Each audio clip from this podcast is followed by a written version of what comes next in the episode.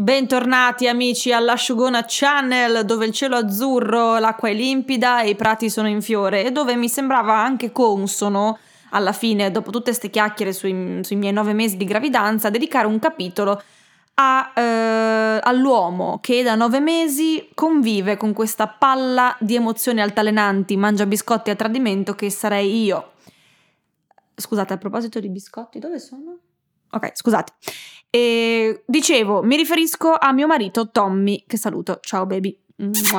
Allora, non che io avessi mai avuto dubbi su di lui e sul suo modo di affrontare la gravidanza, perché Tommy è sempre stata una persona attenta ad ogni dettaglio, è un, un uomo con la testa sulle spalle, però eh, ecco, nel pacchetto completo di ansie no, che ti viene consegnato il primo giorno di gravidanza, era inclusa ovviamente anche la paura che lui potesse in qualche modo trascurare o prendere alla leggera i miei bisogni o quelli del bambino, no? Cioè, alla fine è lecito. Allora, a dirla tutta, io avrei adorato, che bello, se Tommy fosse rimasto colpito dalla sindrome di Kuvad, Kuvade, non so come si legge, ovvero la gravidanza empatica maschile. Ho letto da qualche parte, infatti, che esistono uomini che per eccesso di empatia somatizzano la gravidanza della loro compagna e presentano sintomi analoghi ai suoi per il primo trimestre.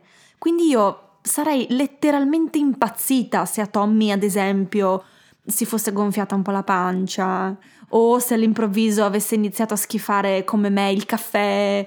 E, non lo so, già ci vedevo a reggerci eh, rispettivamente la testa in bagno per vomitare o a massaggiarci le caviglie gonfie, tutte queste cose.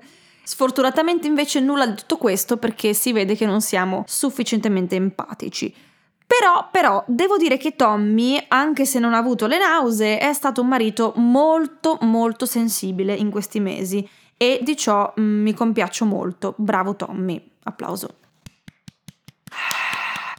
Detto questo, ad osservarlo bene, visto che comunque negli ultimi nove mesi sono stata seduta spesso, ehm, anche lui e devo dire che non so come si chiama questa sindrome, delle cose strane le ha fatte e come. Del tipo, primo tra tutti, è diventato cintura nera di bicarbonato. Ha accolto in casa nostra questo nuovo e sconosciuto membro in polvere, scoprendone peraltro i mille prodigiosi usi. Il bicarbonato infatti è diventato la risposta, ragazzi, a tutti i piccoli disagi del quotidiano. Il frigo puzza? Tazzina di bicarbonato.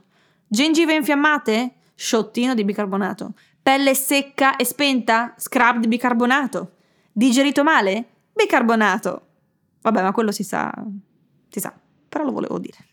Insomma, bicarbonato man mi ha risolto mille mila problemi, ma primo fra tutti, che in realtà è il motivo principale per cui l'abbiamo introdotto nelle nostre vite, ci ha lavato con furia inaudita ogni millimetro di ogni frutta e verdura che ho ingerito in questi nove mesi per depredare ogni rischio di contagio toxoplasmosi. E approfitto per dirvi che se vi siete persi il podcast dedicato alla toxoplasmosi, andate indietro nel tempo a cercarlo, dovrebbe essere il terzo, penso. Secondo, è diventato una specie di soldato, una sentinella, una testa di cuoio della gravidanza. Io vi dico solamente che avrebbe voluto tenere la macchina fuori dal garage, accesa e pronta per sicurezza, già da tre mesi prima.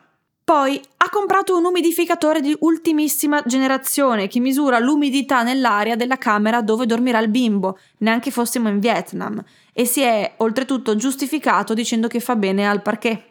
Andando avanti, mi ha proibito categoricamente di esercitare qualsiasi sforzo fisico, infatti da mesi, se voglio prendere un asciugamano pulito da sotto il materasso del letto, devo aspettare che torni a casa lui e farlo fare a lui. E siccome io non ho molta pazienza, specialmente se si tratta di aspettare per lavarmi, per farmi una doccia, ho continuato, eh, lo dico fuori dai denti, ad asciugarmi con lo stesso asciugamano zozzo di sempre per mesi. Fino a quando l'asciugamano stesso, dotato ormai di vita propria, non è sceso da solo dal gancio, mi ha alzato lui il materasso, mi ha dato l'asciugamano pulito e si è lanciato da solo nel cesto della roba sporca.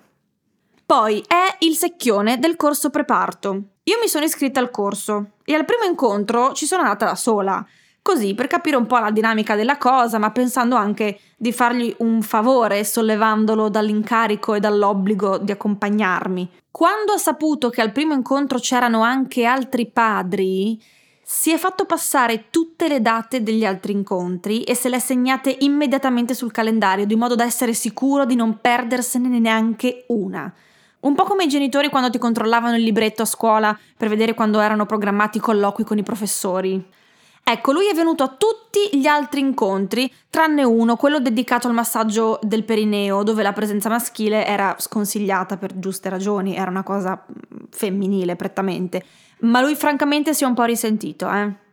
Per il resto agli altri incontri era preso benissimo, ha alzato sempre la mano, bombardava di domande l'ostetrica, ha anche preso appunti sull'allattamento ragazzi, eh, e non mi ha fatto copiare lo stronzetto. Insomma, Tommy è sul pezzo. Così sul pezzo che ogni tanto mi viene da dirgli: Sai che c'è? Ti lascio qui a casa con la pancia, ti spiace? Io scendo un attimo al pub a farmi una doppio malto irlandese. Allora, se anche voi avete mariti o compagni apprensivi, sicuramente mi avrete capita. Se invece avete storie di altro tipo da condividere, mi piacerebbe ascoltarle. Magari lasciatemi un commento, un messaggino su Instagram che io vi leggo molto volentieri. Intanto vi lascio l'appuntamento al podcast di settimana prossima dove parleremo di ospedale, eh? Che figata! Ciao! L'asciugona è una produzione Dopcast.